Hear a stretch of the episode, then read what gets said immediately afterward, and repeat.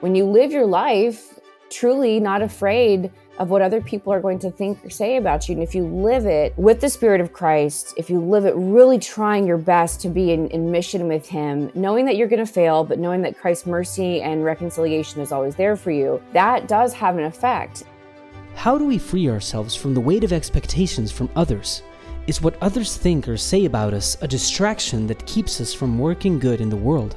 In this episode, Catholic speaker, author, and entrepreneur Leah Darrow shares her journey from the secular world to the vineyard and how she's learned to receive God's mercy as a message of hope for herself and for the whole world we all are influencers in our own life. If you are married, you're influencing your spouse. If you have kids, you're influencing them. If you have friends, you're influencing them. If you're a son, a daughter, you're influencing your family. So make no mistake about it, this term influencer, it's not just for certain people in a certain field of life. And there's a weight to that. There's a weight to how we live our life because people are watching and people are wanting to know are you congruent with what you believe and how you act? When we embrace who we authentically are and accept our unique mission, we're given the opportunity to influence others to encounter the fullness of who God created them to be. This is Living the Call. Leah Darrow, welcome to the show. Thanks for having me. I'm happy to be here. It's such a privilege to have you. So, um, you know, when I started the show about a year and a half ago, I thought with the orientation of I want to talk to super interesting people that are influential out in the world, right? This kind of idea of people living their Christian vocation in positions of of influence, of leadership, and it's been such a great privilege to have the conversations that I've had over the t- over time with like all kinds of folks, you know, CEOs and scientists and bishops and songwriters and actors and all kinds of stuff. But you know, this is the first time that I've had, you know, in maybe a more secular traditional sense, somebody who other folks might describe as an influencer. And I know that you've done a lot of things, but I wanted to start with that kind of nomenclature. Is that that sort of title of influencer is that something that that you embrace that you kind of think about what do you make of that kind of terminology in general yeah i mean i think that the word automatically is going to make us associate to something else you know, I mean, we put meaning to our to mm. our words. So, um, you know, if we think if we're only thinking of the secular culture and the type of influence that it has on Christian culture, then maybe the word influencer might have some type of negative connotation. Um, as a follower of Christ and as somebody who is called to um, take up my own cross and also take up my mission with Christ, I if the term influencer is used in that realm, then I'm very happy to embrace that. I hope I do influence all the people to embrace Christ. I hope I influence good. I hope I mm. influence, you know, to see the humor in everyday life when things are hard. I hope I influence people to accept suffering as a part of uh, holiness. And so, yeah, I think, I mean, I personally have come to just embrace that word and for what it is. Um, as also has a weight to it you know that each one of us and here's the mm. thing i mm. mean each one of us has we all are influencers in our own life. If you are married, you're influencing your spouse. If you have kids, you're influencing them. If you have friends, you're influencing them. If you're a son, a daughter, you're influencing your family. So make no mistake about it, this term influencer, it's not just for certain people in a certain field of life. And there's a weight to that there's a weight to how we live our life because people are watching and people are wanting to know are you congruent with what you believe yeah. and how you act. Mm. And there definitely is a certain pressure in that, right? From a secular standpoint, look, and I've, I've, I've worked in, in, in, the digital media space for about 20 years, and, and I've worked with, you know, in and around a lot of sort of secular uh, influence or influencers. And that weight applies in a variety of ways in the secular space, similar to what you just described, this idea of, kind of always having to be on and you know the pressure of sort of being under a microscope and that kind of thing which you know brings with it some potential and possibility but also, you know, in some cases, some some drawbacks. Uh, you know, have have those? I guess what what is the manifestation of those drawbacks to the extent that they exist from from your perspective, from like a Catholic perspective, from a disciple of Christ perspective, who's doing some of these very same things? Yeah, I think the the biggest setback that you can experience um, in this realm is thinking that that it's all you. Mm. You know, it's the setback is the setback is pride. That's the ultimate setback, but it's the first one. It's it's look what I've done and and and look what I can do and or maybe it's look look look look how much money I can make from this. I mean, I've seen that in this realm of the world of like how much can we push for this how much can we sell this what if we upsell this once they get here i mean there's there's setbacks everywhere you want to turn there's obviously there's spiritual setbacks you know what i'm talking about there's also personal setbacks Sure. and sometimes when the personal setbacks can be something like i don't feel like i am making enough as an impact and maybe you're hard on yourself and maybe you start to uh, allow you know the devil honestly to work on you and work on all your weaknesses and tell you you should have done it better you're not good enough you were never called to do this work you better give up because everybody's watching and it's it's all for naught i mean the setbacks are are incredible if we want to focus on that um but it, it goes back to what do you focus on what do you focus on in your life if Mm. to, we need to be aware of these things, sure. But if we're only going to focus on all the things we can't or what might go wrong, then ultimately that's what ends up kind of happening, right? Like if you if you focus on the problem, I promise you the problem will always be there. But what about the solution? What about what about what can you do to make this better? Yeah, there's a there's a lot of uh, you know sort of booby traps along the way potentially on this on this road, and I think you've highlighted a number of them. I just just this last weekend I spoke at um, the Young Catholic Professionals Conference, and we talked a little bit about those kind of tactics that the enemy uses. One of them, which you've already highlighted, is the the notion of accusation, right? It's like everybody's going to see this. You're going to mess up, or mm-hmm. you did, you did, you thought you did well, but then upon reflection, gee, you could have done this kind of thing differently. And the emphasis of that really kind of takes your your eye in a way off the ball, doesn't it? Yeah, I mean that's the entire point is to is is distraction, and the devil is um, a, a genius with this. It, it is distraction. If if you're distracted by somebody else, someone else's life, your own mistake, your own problems, or if you're distracted by your own talents, if you're distracted by your own glory, so to speak, anything to keep your focus away from the gift that life is your ability to work good in Mm. this world with Christ. If you if Christ ca- if if the devil can get you to distract from those two things, it's he's he he's won the battle right there. Are there ways in particular that you you we can't ever be sort of fully inoculated from that, right? We're we're human, we're prone to to failure and falling down and weaknesses, and we know we're in the earth, but we're not of the world, right? Not of the earth. Um, but is there any way that you personally like work toward minimizing that kind of those kind of trappings in the work that you do? Yeah, I definitely have a few things that I have been implementing over the past, I'd say probably actively five to 10 years. Um, been making slow progress in these areas and it's it's proven itself to be um, a very positive experience for me now, more so than than before. And so one is Mm. I surround myself with a very good team of people and not just talented people, um, but people who will believe in what we're doing. They believe in the mission, like they are on board with the mission of what we're doing here um, at at Lux Ministries, and so making sure that I've got people who are on board, and that doesn't mean that they're just agreeable. It just means that they understand what we're doing and they believe in that. And if you don't have people around you Mm. who are going to believe in what you're doing if they don't believe in your conversion or if they don't believe in the lifestyle that you're trying to lead with the lord like that's very difficult to to continue living that way that you want to live or you know doing business a certain way so really just making i've been very very careful about the people i surround myself with and i have very strong boundaries and i've cut people out um, in a professional sense, Mm. not like harshly, but I'm just like, no, you're not a part of this mission and it's not working out. So let's just, you know, amicably go our separate ways because they're just not going to really support me. And support what we're doing here. So I, you know, setting good boundaries and having a good people around you is really, really important. A very strong com- community of just one or two people, even if it's just that.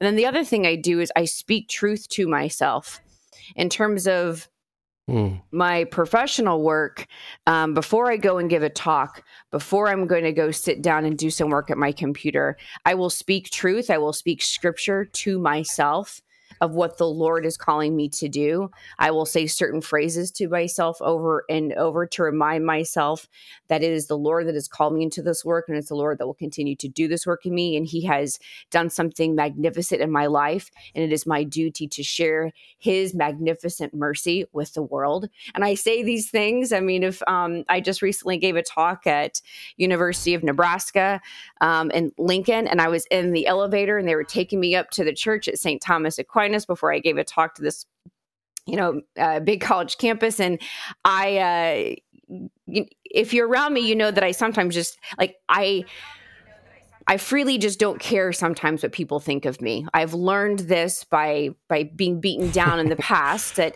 people will talk about me, they're going to say things about other people and it's really none of my business what you say about me. It's none of my business what you think of me.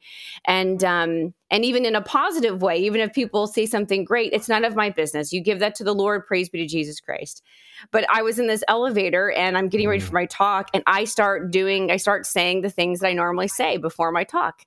And I'm saying it out loud and I these focus m- missionaries are in the elevator with me and they're just like she's probably lost her mind, but I was just like saying it out loud to myself because I know some of the tactics, not all, but I know some of the tactics the devil wants to do before I go on and share Christ's mercy with people is he wants me to doubt, he wants me he wants me to think mm. certain things about myself and about the other people and I I have to verbally um, declare that this hour, this upcoming hour, is for the Lord and it's for His mercy. So I I say certain phrases and I say certain things, and I was saying all these things of some of the things that I just repeated to you, and um, you know, I get out the elevator and those missionaries were just like, what was that? And I was like, that was just a conversation between me and Jesus. Now I'm to, I got to go do my work. But I guess to go back to your original question, some of the things that I do to combat some of those, you know, temptations are the community that I surround myself with personally and professionally. And then also,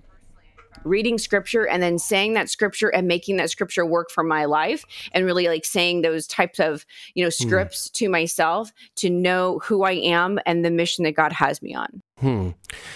Wow that's a, a ton that you put on the on the table there and I, I love the, the the idea of that kind of you know those affirmations before big things. I, I don't know if we do enough of that, right? This idea mm-hmm. of kind of living a fully integrated you know Christian Catholic life, and that's at every moment, right? It's in the elevator, it's, you know, in the bathroom, it's on the way to whatever the, the thing may be, the grocery store, this kind of everyday, um, you know, proximity to to Jesus and bringing him into everything. When I was a kid, my mom used to say, like, just you know, walk into every room holding Jesus's hand. I always remembered that, like when, from like a very young age, and it, it, it when that kind of idea would come back up to me it would be in the strangest settings, or at least ones that I thought was strange. You know, like in the in the corporate media world where I kind of spent my career, and walking into these conference rooms and boardrooms, and I would think of that, like take Jesus by the hand and kind of live that relationship with Him in a real way. And of course, it's for you,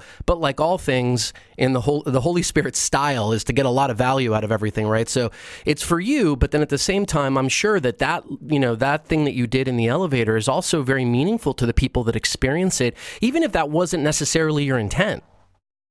Yeah, I think that's that's the beautiful thing about, you know, that word influencer that you mentioned. When you live your life truly not afraid of what other people are going to think or say about you, and if you live it with the Spirit of Christ, if you live it really trying your best to be in, in mission with Him, knowing that you're going to fail, but knowing that Christ's mercy and reconciliation is always there for you, that does have an effect. And I have just, uh, I have really started to embrace um, this part of my life where I need those holy affirmations. I need to embrace my scripture and not just read it silently to myself, that my life needs to be a complete outward expression of holy scripture, of, of our traditional beautiful faith and i proclaim christ and i proclaim his mercy and i will say it out loud and and i and my own kids. I mean i'm a mother of, of six kids here in the house and um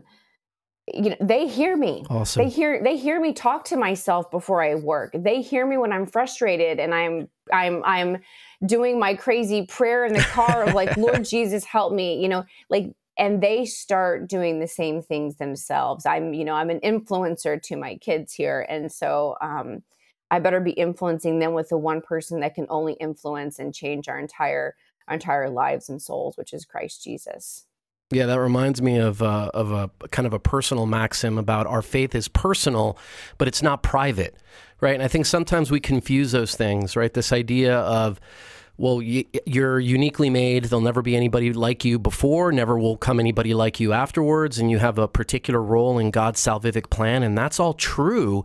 But sometimes we can, you know, the, the devil uses everything, right? So sometimes even that very good tendency, that understanding, can end up leading somebody to be much more uh, insular or closed about their their faith, right? More compartmentalized, let's put it. At least that's something that I dealt with, you know, in my life. But the the reality of it is, is that we're not we're not called to this sort of private or esoteric understanding of our relationship with God, but it is something fundamentally to be shared because ultimately we're a family, we're a community.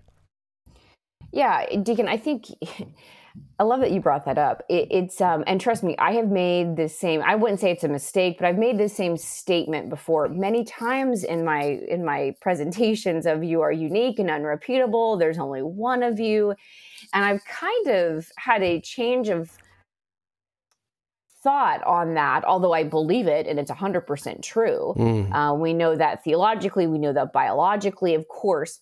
Um, but it's a lot of pressure sometimes I think, to receive that message for our young people of like, great, there's only one of me and I'm going to screw it all up. Like, I have, it's over. Ooh, yeah. So, Lots so more pressure.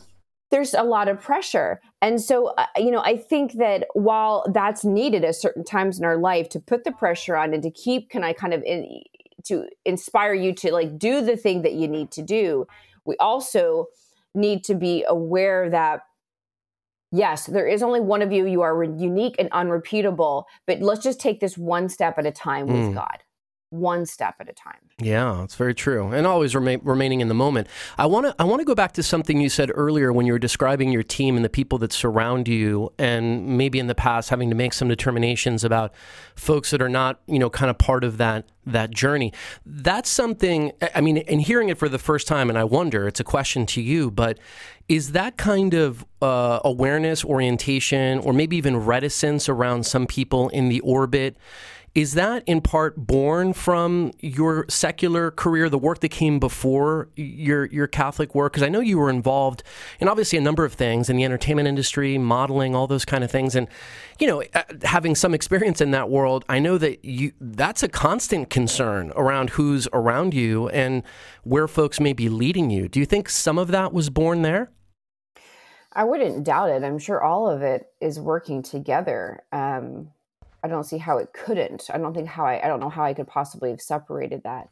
I know that in my secular time and working as a model and working on, you know, you know, TV show and working in TV media afterwards, um, it was very clear who had what agenda and so you can mm. have everybody working for E Entertainment News and you can be going on set, uh, yet everybody who's working there literally has a different agenda of why they're there. And they're using that one vehicle to, to move their agenda.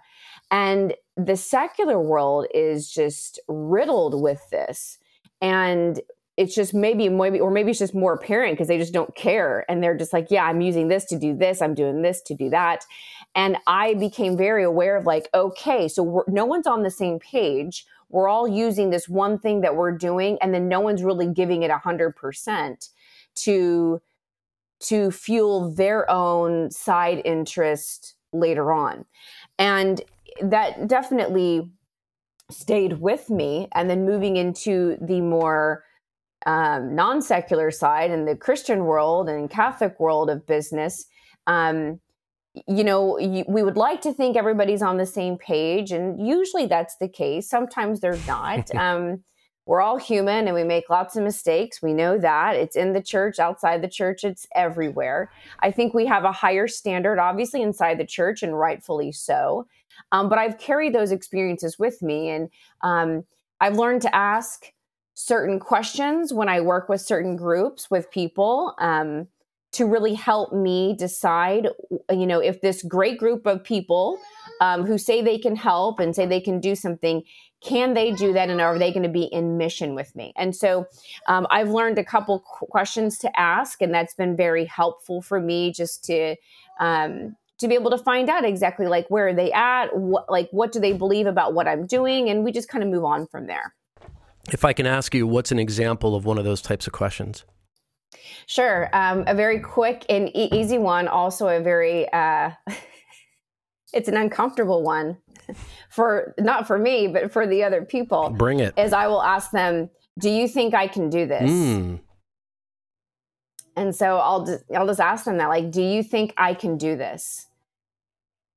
And I just let the uncomfortable silence sit, and I want to see how long they respond how they respond and then what words they chose to use. So there's a whole, you know, there's a kind of psychology behind it, but I, am doing it on purpose. I want to know if they if they come back being like, oh my gosh, absolutely, like I I uh, without a doubt, I'm like, oh, okay, so their level of interest of believing in the capabilities are there. Now, from there, there's other questions that have to, it's not just I'm trying to find cheerleaders to be on my team or cheerleaders to work with. I don't want that. I want people who are going to resist, who are going to make me better, who are going to push this, whatever that project is, to the level of, of, of as best as we can get. Um, but you have to have people in the beginning who really are going to believe in your mission and believe in what you're doing and so, you know, taking this out of the business, you know, environment and putting this into a personal environment.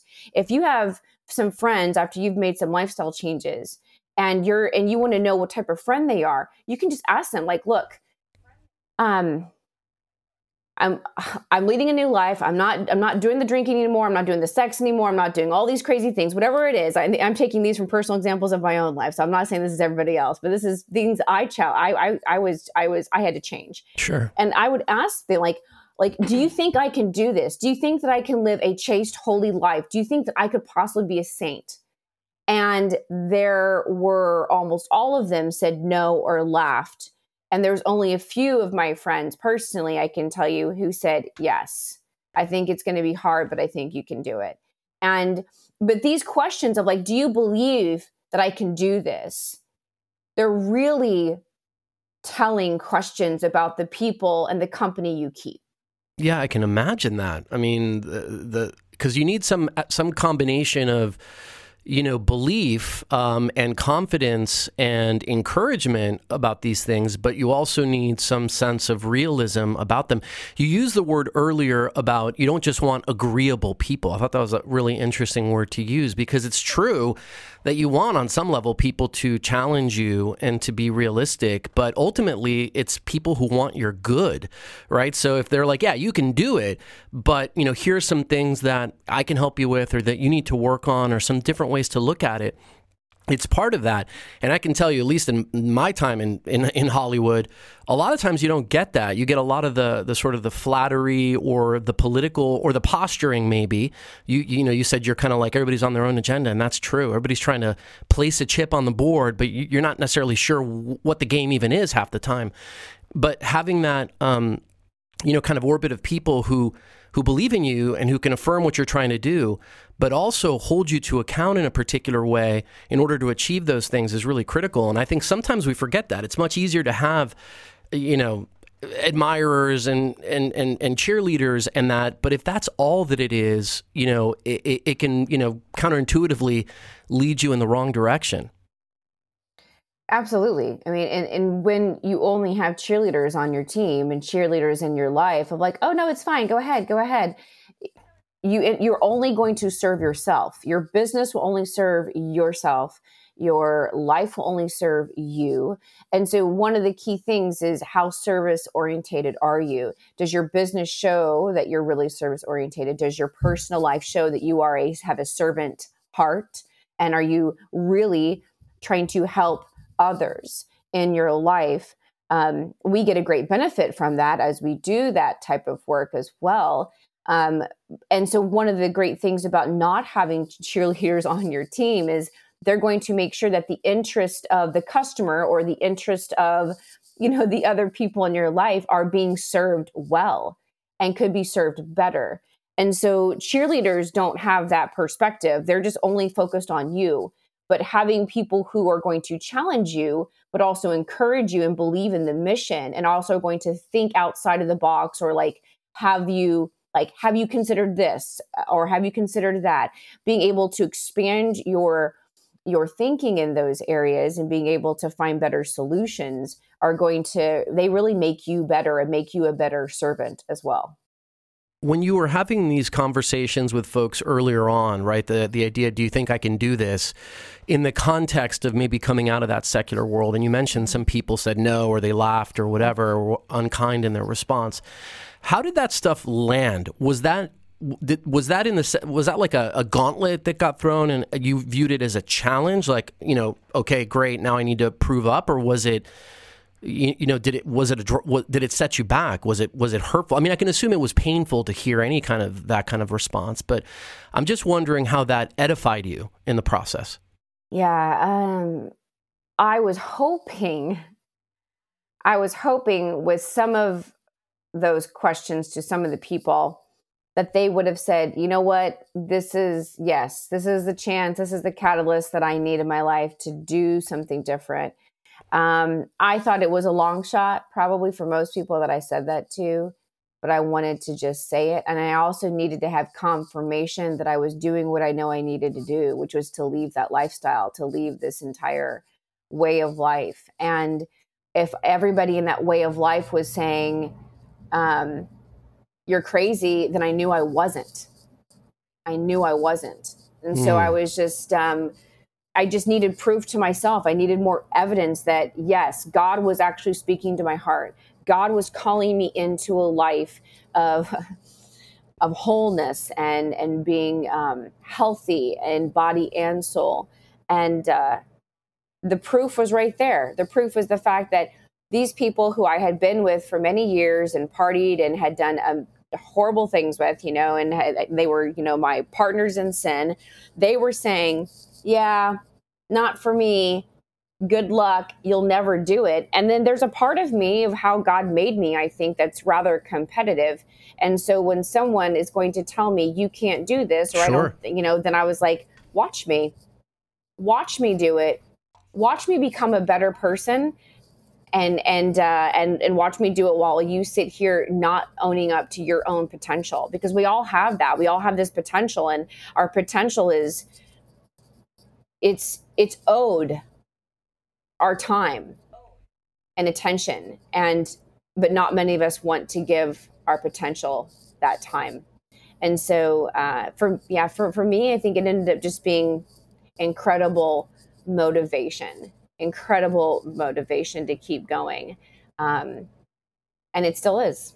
That's awesome. Yeah, I'm the same way. It's like, you know, it goes back to the old line about, you know, God using kind of broken vessels, right? Even some of our tendencies that in other contexts might not be the best, right? A, a, sense of maybe competitiveness, but he can use all things, and, and that you know can read as a challenge and one that, if you overcome, good things might happen. Have you had any? Have you had occasion to interact with, or run into, or talk with any of the folks from your past life since, like in recent times? Um, not too many.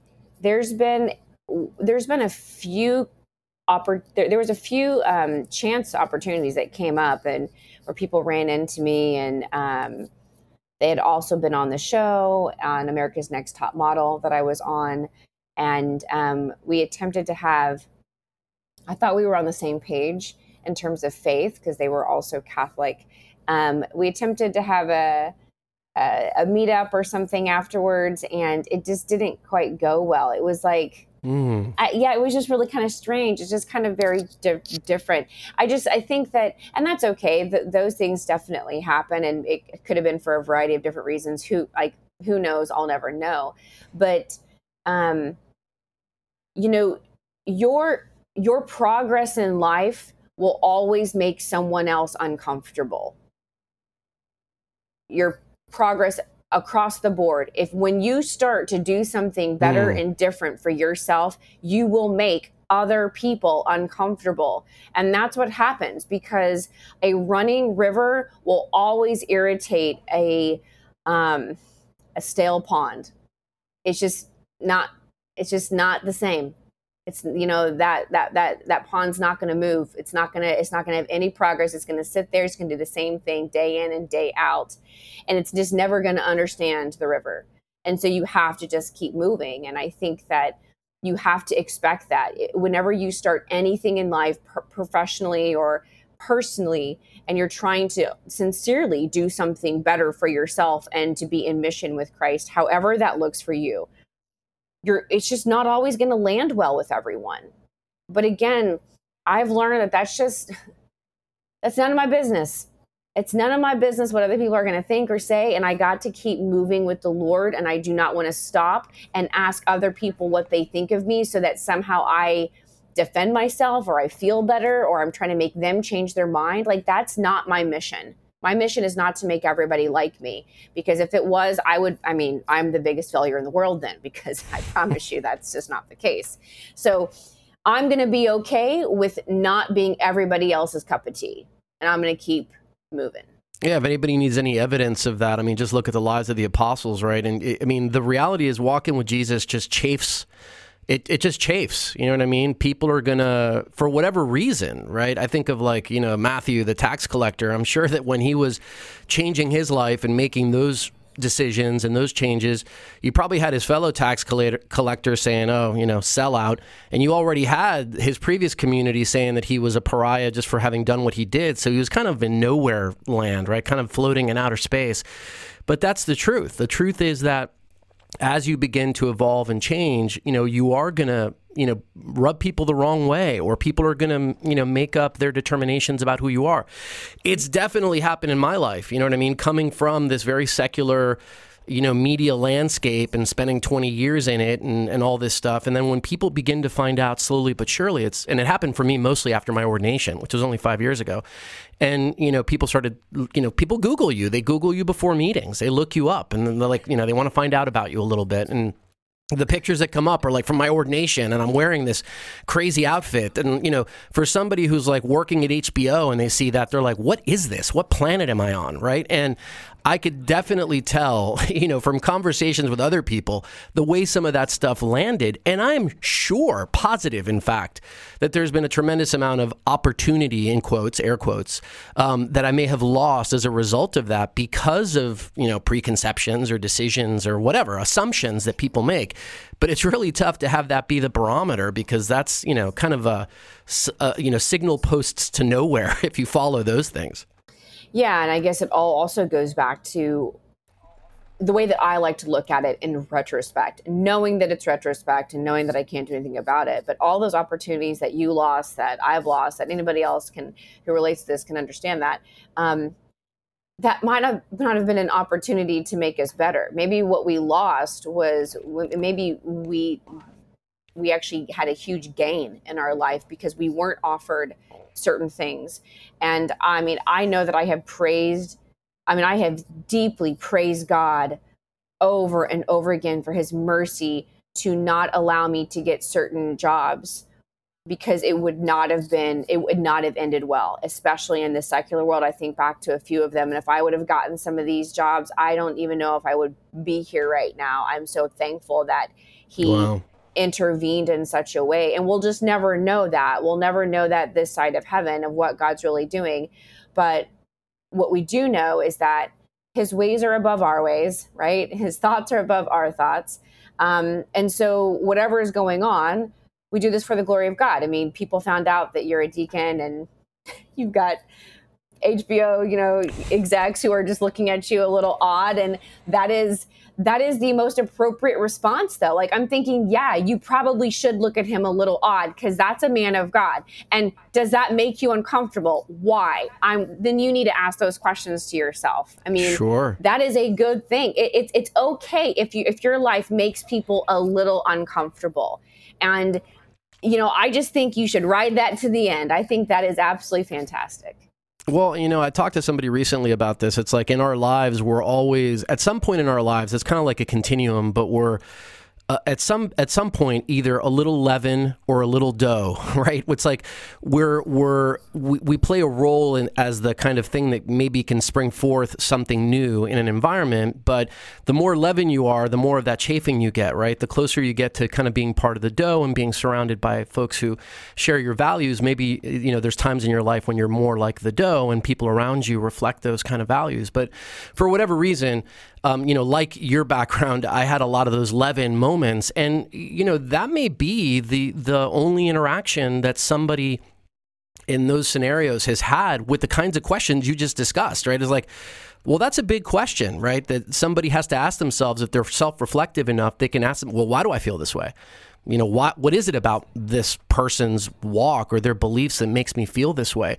And I think if if God has ever used me in that way or used you in that way, I would say, you know, hallelujah, because that may be the only kind of interaction with, you know, gospel values that a lot of folks are going to get in the course of a, you know, 9 to 5 day. Absolutely. You might be the only copy of the gospel that people will ever read. So, you know, going back to like what we originally started this conversation on, which is like being an influencer. Uh, yeah, Sure, absolutely, we are. We all are, and and that's part of the Christian call. It's part of being baptized. Is that you you take that on? It's a different term uh, that is used in modern world now, but we all are called to be some type of influencer and to bring people an experience of Christ in some form or fashion. And oftentimes, it might not be any type of uh, direct conversation.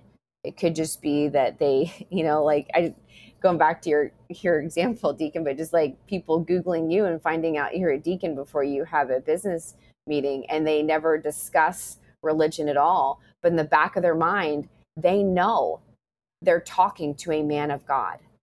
They know that. They know that, and it's going to shape the words they say, the conversation they have. And maybe that's not the type of conversations they normally have. And maybe they would have used different language in other meetings, it's possible. So maybe them knowing that little piece about you, whatever that is, has made them better for the next 15 minutes. and praise God for that. You know, praise, praise God. That's my great hope, Leah. That's my great hope. It certainly has led to some interesting conversations, no doubt. I'm sure you've had as well, and sometimes, you know, frankly, not very pleasant ones. I remember I had a conversation with a VC guy, venture capital, venture capitalist, who actually invested in one of the startup companies that I was running um, uh, a few years ago and I was, you know, kind of leaving this company, and so we were having our kind of goodbye moment, and.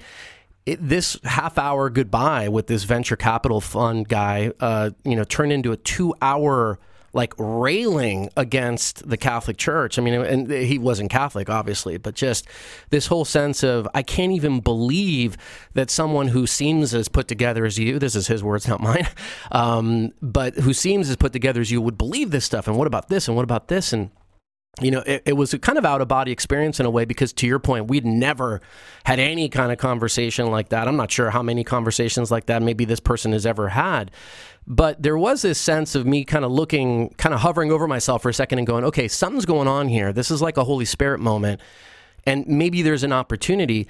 And, you know, I took a beating in that in that meeting, right? But but I hopefully something from it um, and it ended okay. But I mean, it was it was really tough. Um, but hopefully, something the Holy Spirit can use in that for that person and for myself, you know, that that can be in accord with His plan because. Uh, I, I, wouldn't have thought it when it began, given how given how it started. But it is true, you know. God uses uh, sometimes strange tools to achieve His end. He does, and He's you know Christ reminds us if they you know if they persecute me, they're going to persecute you, and so um, you know, I don't, I don't know. You know, God will have to correct me. Obviously, I don't know if this is right or wrong, but sometimes I think a lot of these little persecutions are just practice. It's just like, okay, well, this is the practice round for something yep. else later, and um, I'm just gonna take it and I'm gonna do my best here. And then I always ask myself, what could I learn? What could I have done differently? What did they say to me that is true that I can agree with? and that I can find that common ground and just really think on? Or were there any criticisms that even though I didn't like, are they true? Are they, is there any ounce of truth mm. in there? Mm. Could I understand something about what they're saying? Because oftentimes, when it comes to things so precious like our belief systems, um, we just automatically think we're right. And we might not always be now so it's just it's good to kind of stop and pause and just you know really reflect on our interactions with people preach it sister. That's uh and, and that's a tough pill to swallow sometimes right? Because when you you got to consider the messenger and sometimes it's hard to hear the message given the messenger but to the extent that something is true to the extent it is true it is from god right? So there there uh, there's definitely an opportunity there. Leah, I want to I want to chat with you a little bit because you've mentioned it I think three or four times so far in this conversation and that's the virtue of mercy. And I'm sure it plays a role in a lot of I know it plays a role in your apostolate in your work and everything that you do. But when I was, you know, looking up some of the things that, that you've been involved with and learning more about the work that you do with Lux and, and all the all those different um, efforts, I wondered why the virtue of mercy. Why the virtue of mercy? Why not, Deacon? if we're going to start with the virtue that is most needed in this world, I think it's mercy. Mm. That's just my opinion, but mercy is this is the um mercy is the uh other side of the coin of love. And so mm. most people can't receive love. Most people have an unhealthy attachment to to unhealthy love. Um, but one thing that's easier to receive, I think, sometimes than love is mercy. And it's just because it's an acknowledgement of failure, it's an acknowledgement of help. It's also a massive, magnificent message of hope because it's mercy, you know, and versus despair.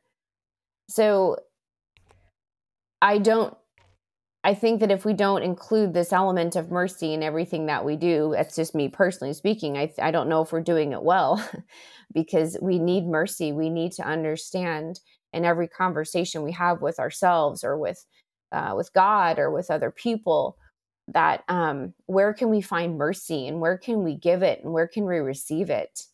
It's so healing, and it's. Mm it's what was flowing out of Christ at mm-hmm. crucifixion and it's it's the it's the power of that that was part of the resurrection. And it's what we all seek. We all want to start over. And we all have these stories within us. You know we have the we have the possibility of these of these you know stories like we see in Marvel and DC we have and what's so beautiful about these these superhero stories is that they're within us. And it's um we have the villain within us and we have the hero within us. And what do you allow to really win? And and mercy is the answer. Mercy is the answer. And it's it's it's um it's how you look at your whole life. And so for me it's just it, it can never not be a part of my work or my life or my how i look literally with my eyes at people and how i talk because it's just such an it's such a powerful grace that god has given us and that he gives to us. And um and our world desperately needs it. Uh, without question, and especially in the realm that you operate in, right? So many people have this um, well, people have a lot of views about digital media and social media, but I think what everyone agrees with is how corrosive some of the conversation can be in the social, you know, media realm and how it hasn't, you know, catered to our better angels in a lot of cases or at least we've allowed it, you know, not to do that. But that virtue of mercy is one that, if we take it more to heart, I think would enable us to see you know ourselves our you know, or a brother and sister in these different realms rather than you know an, an adversary or somebody to be torn down and we've got a ton of work to do in that regard in these very same platforms that are part of the new evangelization that are part of getting the message out to all the corners of the world because we're living in our time and place for a reason, right? And this is just part, you know, part and parcel to evangelization and to the gospel and to getting that message out. But that virtue of mercy is, to your point, super needed right now, given a lot of this sort of division and polarity that, that we seem to be experiencing, especially as a country. Oh, it's, yeah. I mean, where do you want to start right the division the polarity in our country um, in our church our church has got more than its fair share of divisions and um, yeah. and remember you know i mean just to be very clear when i say mercy i'm not saying that everything's fine and you can should do whatever you want. And i'm also not saying that you should be a welcome mat and just allow yourself to be taken a beating because you should.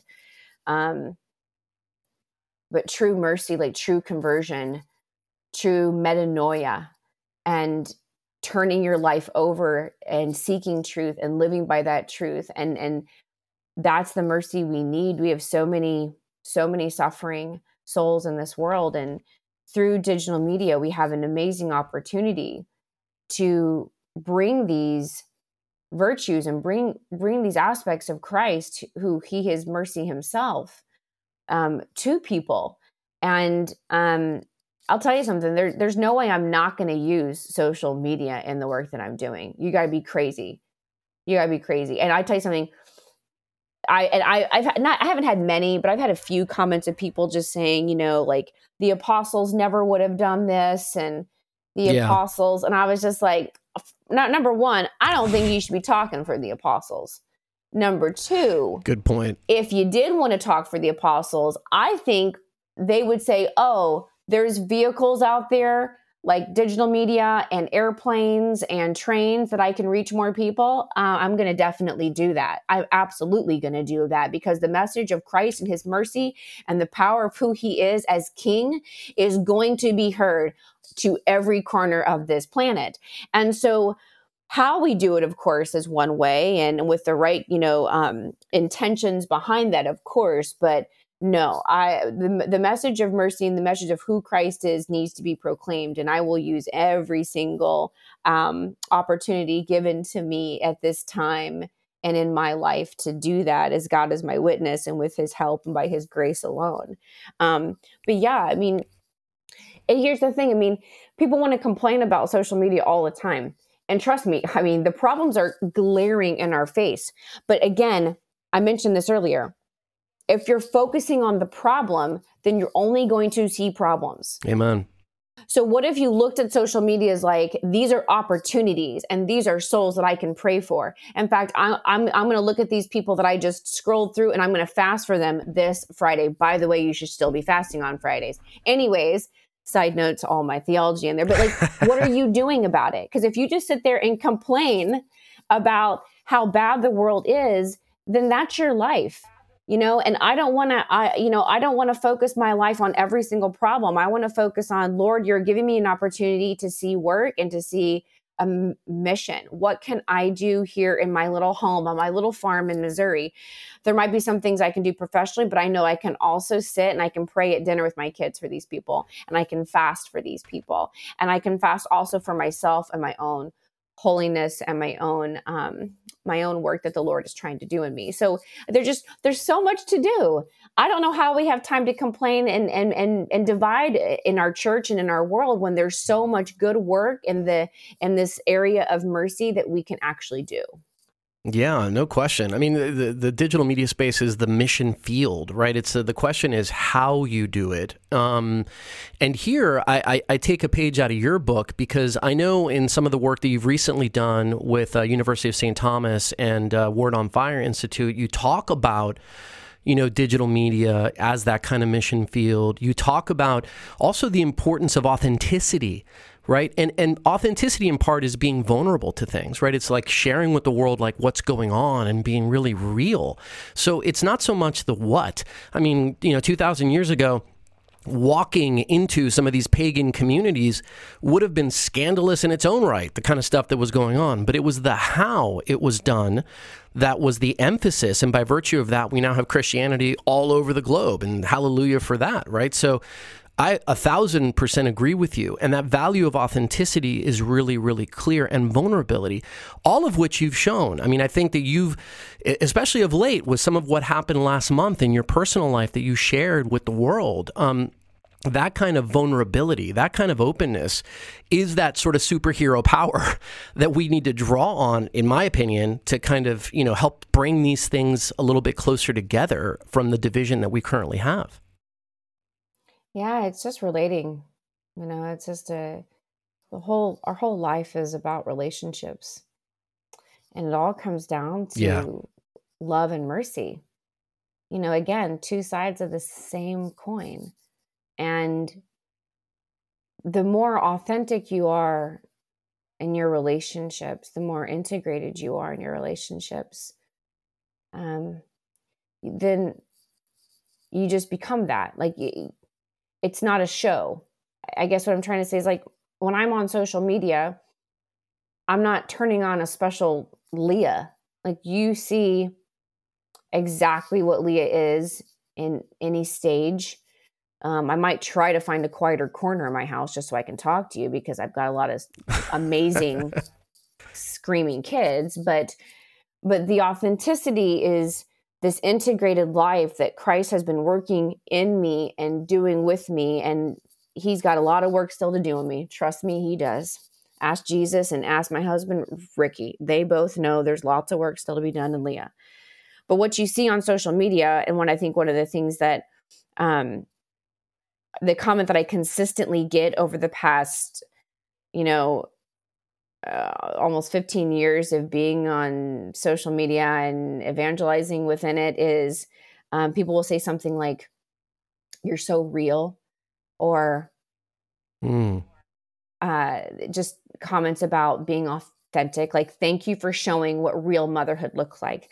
Thank you for showing us what suffering really looks like. Thank you for showing me like the day to day interactions. Like it's not, there's no Instagram picture perfect, Pinterest type stuff on my accounts. Like you won't see that. I, I, um, I sometimes will try to take some nice pictures, but other than that, like everything's very, very real. And I think that's just what relates to people. People don't want, people don't want to relate to, the fake stuff. They don't they, they because you can't. And you know it's not right and you know it's not how people really live and you're sitting there and you've got laundry everywhere and you feel like you can't pull it together and the last thing you want to see is someone who's like this is how I organize my whole home and everything's just great and I've had 2 hours of prayer this morning. How are you doing? Like who what who is that person? Right. Who is that person? I want to talk to that person. I, I do. I want to talk to that person, and I just want to like peel off the layers um, that are not that are hiding pain. And I, you know, like you mentioned before, um, yeah, about a month and a half ago, um, I I experienced a miscarriage. Um, we were pregnant with our seventh baby, and um, our baby our baby didn't make it. Our baby died, and we I shared all of that on social too. I shared, you know, um, a couple days after I came out of the hospital, I had to have emergency surgery. It was actually, I almost lost my life in the process of it. Um, and I thank God so much for mm. giving me the chance to still live. Um, but, you know, I lost Amen. my baby and I just, uh, it was really hard. And, um, you know, we buried our baby and we had a funeral and it was just, this is not what I had planned, Deacon this is not what I wanted sure. to do in my life. And there was just a at the right time there there there, there was a, a, a tiny tug. It was a tiny tug on my heart to just say, you know, it's okay to share this too. Like I'm still here with you. And mm. um and I really just personally I just took that as a message from the Lord to me just saying it's okay. Like because you know, you're not the only one. And I think that is what evil does. Evil wants to isolate you and thinking that you are the only one who's experiencing and then fill in the blank, whatever that emotion or experience oh, yeah. or, or loss is. And so for sure. Actually, during like some very very deep and recent sufferings that I've gone to social media and I've shared what's going on in my life. I've asked for prayers. I wasn't making a spectacle of anything, but I was just like, this is what's happening. This is real life. And I can't even tell you the thousands of women who've reached out to me saying that they've also had a miscarriage, that they're thankful that I shared mine because it gave them some closure or it also gave them a chance to be seen again. And I just thought, wow, wow, like God is using this he's he he's allowing all of this. He's using all of this for his good. And i'm just thankful that i could be a part of the process with it. And sometimes you don't want to be a part of the process. Sometimes like i wish i could have passed that one off to someone else. Like no like no i don't i don't want to i don't want to lose my baby. I don't want to bury my baby. But um but this is the word this is where the lord has me. And i have to know that he still loves me and he has a great plan for my life and part of his plan and part of my holiness is is this moment. And so i will share that too and i will i'll proclaim the greatness of the lord even in that in those moments too and that's that's where we reach people is in those authentic moments of real life. No question. And Leah, thanks be to God that you did because I, even without you mentioning it, I did scroll and I did read all the comments from all these people, mostly women, but not all, saying, you know, thank you for sharing this. Thank you for for for revealing this very painful episode in your life because it strengthened me. Because it allowed me to feel something maybe I they hadn't felt before or voiced before, right? Because that's another part of it is is these things when we don't talk about them, when we don't voice them, right, have a tendency to you know, kind of become, uh, you know, difficult and, and corrosive internally. So you saying that giving voice to that, I could tell just by reading the commentary the kind of impact that it had. And that is absolutely something to be thankful for. And that in, you know, God's amazing, sometimes mysterious, uh, you know, ways of operating was definitely at least a byproduct of of of that very very difficult, very very painful situation that you went through. Is the great good that was created as a result, and that's you know me as an outsider just reading commentary. God only knows what actually is happening in the lives of all these people. So that's for sure another one of your superpowers. There you go. so we're we're uncovering them, but uh, but thank you for doing that, and thank you for sharing that. Um, Lee, I know that your very good team, who you said surrounds you, has let me know that uh, I can't keep you for more than an hour. So I'm going to be respectful of that. So before we get to our final segment, which is called Wait What, I did want to give you an opportunity, though, to talk about some of the stuff that's coming up, right? So how, how folks can follow this great mercy ministry that you're um, that you've been doing for a number of years, maybe something coming next, that kind of thing. Can you share with us a little bit about that?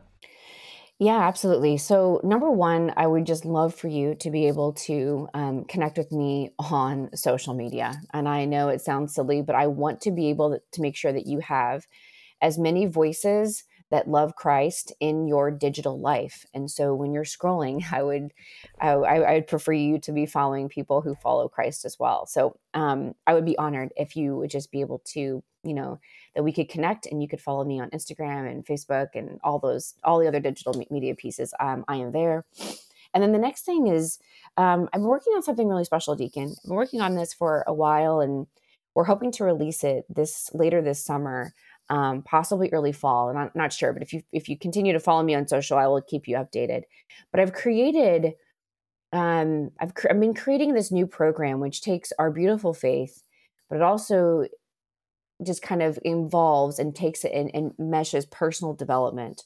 So it's a Christocentric approach to personal development. And I have this new program called Power Made Perfect, and it's from Second Corinthians 12 9, which um, Christ says, uh, My grace is sufficient for you, for my power is made perfect in weakness. And I'm, it's a program um, for anybody who wants to just uh, finally take their life to the next level with the Lord, but does not want to leave God out of it. You know, they I I've always loved personal development and some of these things that we've been talking about like how do you ask these certain questions and how do you find people on your team and your boundaries and how do you speak to yourself and what are the things that you say to yourself before these things and routines and schedules. A lot of this stuff, this kind of human development piece, we just kind of miss out on sometimes and the church doesn't really teach that directly and so, what we've done is we've created a program that is completely supportive by scripture and we've put it together. It's a Christocentric approach to personal development. So, if you're really looking to honestly level up your life, finally, you know, do the thing or like change your habits, um, if you feel stuck, if you feel like you just, you don't know what to do next in your life, it might just be that you just need to learn some skills, but you don't want to do them outside of really Christ and Holy Scripture. So we have that program coming out. I'm really excited. It's called Power Made Perfect, and I would love to be able to share with people more. Um, so yeah, you can just follow me on my website or on digital media, and I'll be able to share more with that. Awesome. Looking forward to that. And we'll include uh, in the show notes for this episode all the information that's available on getting in touch with you and following all this great work and keeping abreast of the latest things. But that sounds really cool. All right, Leah, are you ready to play Wait What? Sure, let's do it. okay. All right. So, question number one We've talked a lot about digital media, so I thought we might start with a fill in the blank question about one of the early digital media pioneers, where I happened to actually get my start, by the way. It was called America Online, also known as AOL. So, in the late 90s, Leah, AOL's mission statement, which hung on a plaque in their Dulles, Virginia headquarters for everyone to see, read, to build a global medium as central to people's lives as the blank. Fill in the blank. As a television? Yes, correct. It was actually two things. It was as the telephone or television, so you get uh, full credit for that answer. But yes, correct. That was their goal when they set out to do it. And I would I would say that you know not just them, but uh, I'd say they achieved that end to make something really ubiquitous. So great, great start. Okay, question number two. Uh, you're originally from Oklahoma, right? I am. Okay, cool. So which of these is false? Which of these is false, Leah, about your home state of Oklahoma? Is it A, the aerosol can used in things like hairspray and shopping carts were both invented in Oklahoma? Is it B, Oklahoma was the site of the only attack on the contiguous 48 states during World War II? Or is it C, the name Oklahoma is Choctaw for spinning wind? In light of its propensity for tornadoes. Which of those is false? A. No, actually, that's the incorrect. It is true, and it is true that the aerosol can was invented in Bartlesville, Oklahoma, and the shopping cart came from Ardmore, Oklahoma. So go figure. Um, no, the correct answer is C. The name Oklahoma is actually Choctaw, but it stand it's two words. It stands it means people and red. So red people is what Oklahoma actually means. So all right, so 50 50, but you can redeem yourself here on the last question, Leah, which is a time machine question. There's always a time machine question, so here it goes. So, Leah, you get a chance to travel back in time to Lima, Peru in 1604. After getting your bearings, you chance upon a young woman making her way to her village. You're instantly taken by her gentleness and can't help but notice that she is naturally very beautiful. You greet her and begin to walk with her. You learn her name is Isabel Flores de Oliva. She mentions to you that her nickname, however, is Rosa, which is Spanish for rose, because she explains one of the servants in her household allegedly saw her face turn into a rose during a dream.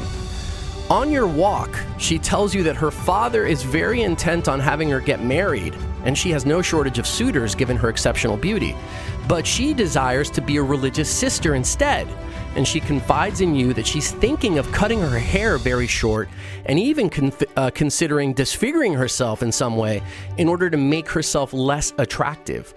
You're slowly putting the pieces together, Leah, and you come to realize you're in the presence of the great patron saint of Latin America, Rose of Lima. You're about to arrive at the village before she asks your advice on her plans to diminish her natural beauty in order to avoid marriage and serve God. What advice, Leah, do you give her? I probably would help her cut her hair and then I would kidnap her and take her to a convent to hide her. I mean, I Well, probably, then- I probably would. It's like the Back to the Future scene where the person who time travels is the reason why the person did what they did because she did, in fact, cut her hair short. And she did, at, at some point, there was a burn that happened on her face. I'm not exactly sure how, but those things actually did happen in her life. So apparently that was you. And That you gave us a great saying.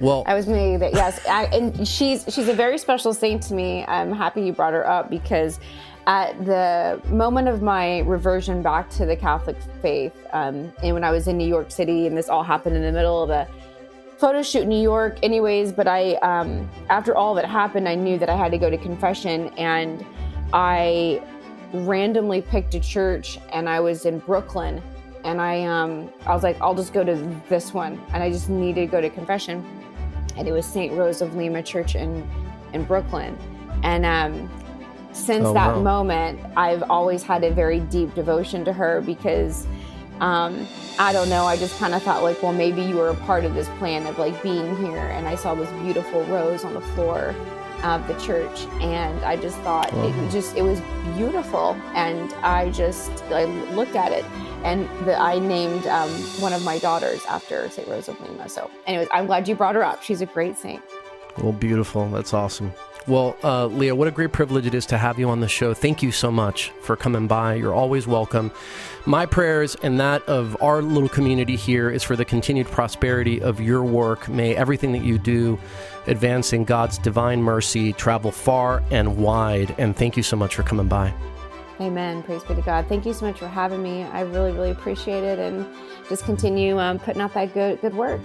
Awesome. And if you're listening to our voices, that means it's time to subscribe. Please share this episode with somebody that you love, somebody who can benefit from all the great wisdom that we heard from Leah today. And we'll see you again next time on Living the Call.